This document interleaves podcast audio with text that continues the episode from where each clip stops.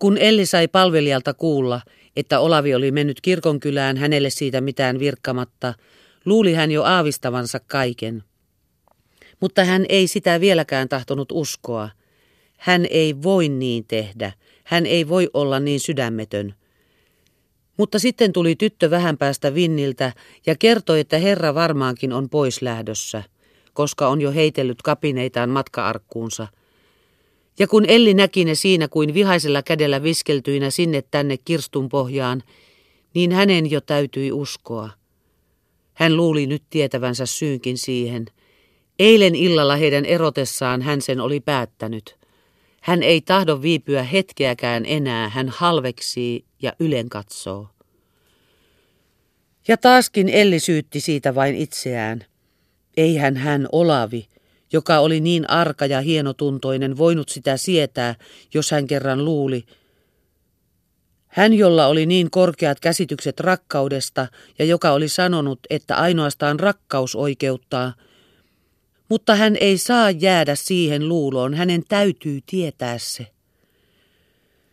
Ja vielä viimeisenä pelastuksenaan hän tarttui siihen toivoon, että kunhan hän saa puhua hänen kanssaan, saa sanoa kaikki, luvata mitä hän tahtoo, hän ehkä vielä jää. Ja se ei ehkä vielä ole lopullisesti lopussa.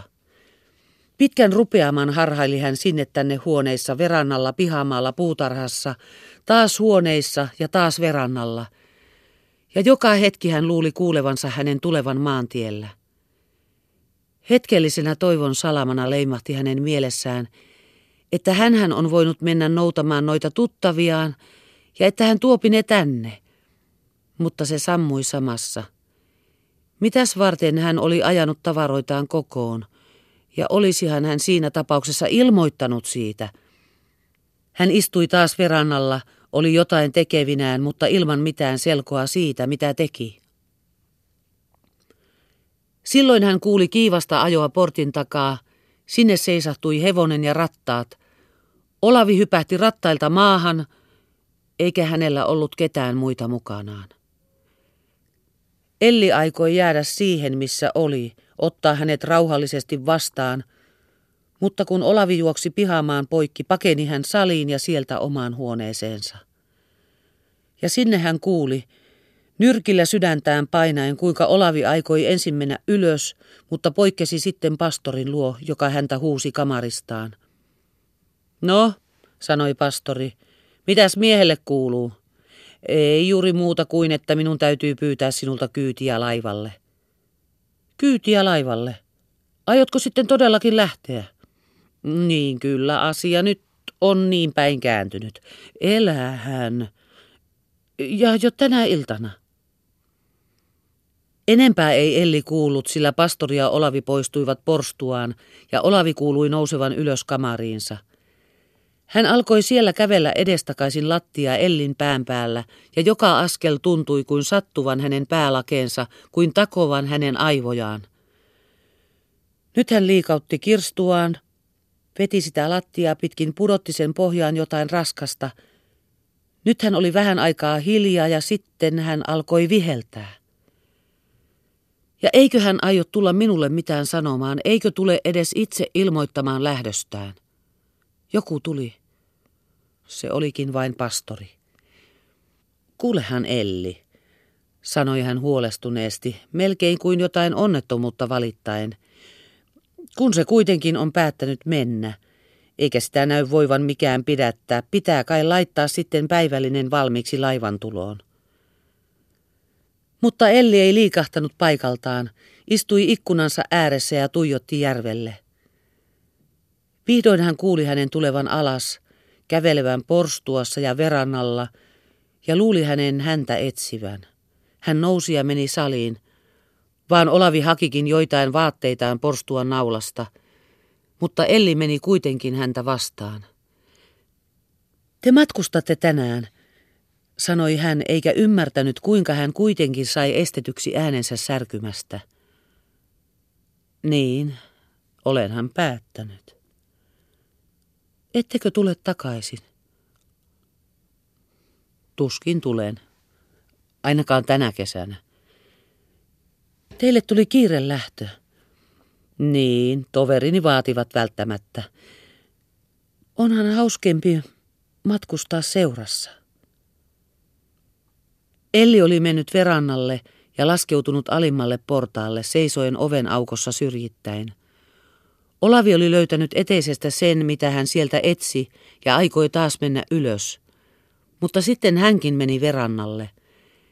Ja vaikka hän oli päättänyt välttää kaikkia selityksiä, tuli hänelle nyt kuitenkin halu niitä antaa, koska Elli ei niitä vaatinut eikä kysynyt syytä hänen lähtöönsä. Te ehkä kummastelette äkillistä lähtöäni. Enhän sitä kummastele, tottahan teillä on siihen syynne. Eihän minulla ole muuta mitään, mutta uskokaa, että näin on parasta meille molemmille sekä teille että minulle. Tehkää sitten vain niin kuin teille on parasta. Niin, ja teille myös. Ja minulle myös.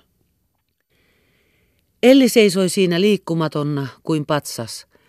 Kasvot jäykkinä ja vartalo suorana – Näytti kuin ei olisi silmiäänkään räpäyttänyt, ja ääni tuli jostain kuin ulkopuolelta häntä. Olavin valtasi yhtäkkinen katumus, kaikki entiset tunteet tulvahtivat takaisin hänen rintaansa. Hän ei voi sitä tehdä, hän ei voi jättää. Mutta silloin raukesi samassa myöskin Ellin keinotekoinen pinnistys. Hän astui alas rappusilta ja katosi alas pihalle. Olavi otti askeleen seuratakseen häntä, mutta silloin hän näki pastorin tulevan pirtin puolelta. Ja mitä siitä tulisi, jos hän taas peräytyisi? Hän oli luvannut tovereilleen, ei, ei, kyllä hänen täytyy mennä. Ja hän nousi takaisin lähtöään laittamaan iloissaan siitä, että kaikki kuitenkin oli käynyt helpommin kuin mitä hän oli osannut toivoakaan eikä enää ilmaantunut tilaisuutta uuteen yhtymiseen ennen kuin päivällistä syödessä. Se oli myöhästynyt ja täytyi kiiruhtaa ehtiäkseen ajoissa laivan tuloon. Elli istui toisessa päässä pöytää, Olavia pastori toisessa.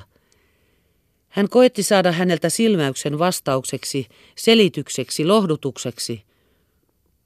Mutta Olavin katse ei hetkeksikään pysähtynyt yhteen paikkaan – Näytti kuin olisi joka taholla, minne hän sen loi, ollut jotain, jota samassa täytyi välttää. Katuiko hän, vaivasiko häntä paha omatunto? Ja samalla hän oli Ellistä siinä niin vieras, niin kaukainen, niin kuin hän ei enää olisi ollut täällä, niin kuin ei olisi koskaan ollutkaan. Koko ympäristössä, kaikessa, mitä Elli näki ja kuuli, oli jotain epätodellista, suhdatonta, muodotonta – Huone ikään kuin isoni, pöytä kuin venyi ja piteni, ja olavia pastori kuin loittonivat jonnekin, ja niiden äänet kaikuivat luonnottomilta. Kunhan hän ei pyörtyisi, kunhan ei tuoli kaatuisi ja seinät hajoaisi, ja hän ei voinut enää muuta ajatella kuin koettaa koota kaikki voimansa, ettei mitään häiriötä syntyisi. Sitten hän näki heidän nousevan pöydästä ja hän nousi itsekin. Olavi heitti serviettiensä tuolille, tuli hänen luokseen, sanoi jotain, sanoi, jääkää hyvästi nyt ja kiitoksia kaikesta, ja ojensi hänelle kätensä. Puristiko se hänen kättään, vai hänkö puristi Olavin kättä? Ja olivatko hänen kasvonsa surulliset, vai niinkö hän vain luuli ja ihmetteli, etteivät olleet? Oliko hän vastannut mitään vai eikö, mutta sitten taas Olavi meni ja Elli jäi korjaamaan astioita. Hän käski tytön panna sokeriastian kaappiin kärpästen käsistä ja viedä voilautasen kellariin. Nyt me menemme, Elli, sanoi pastori salin ovelta. Joudu pian, jos aiot mukaan. Oliko hän sitä aikonut?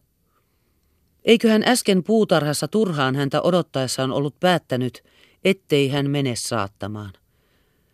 Hän on pettänyt minut, se on kurjasti tehty. Hän on pitänyt minua leikkikalunaan, minä en tahdon nähdä häntä enää, eikä hän se ollut hän, joka pyysi tulemaan. Mutta kun hänelle selvisi, että Olavi todella menee, ettei saa nähdä häntä enää, onko hän edes jättänyt hyvästiään? Rantaan mennessä saavat he ehkä vielä vaihtaa jonkun sanan, ja hän lupaa ehkä tulla kohta takaisin, niin kiiruhti hän heidän jälkeensä. Herrat odottivat verannan edustalla. He kulkivat kolmisin rantaan, olavi kantaen päällystakkiaan ja sateenvarjoa ja kulkien hiukan edellä. Venheeseen noustessa tarjoaa hän Ellille kätensä ja Elli ottaa sen vastaan.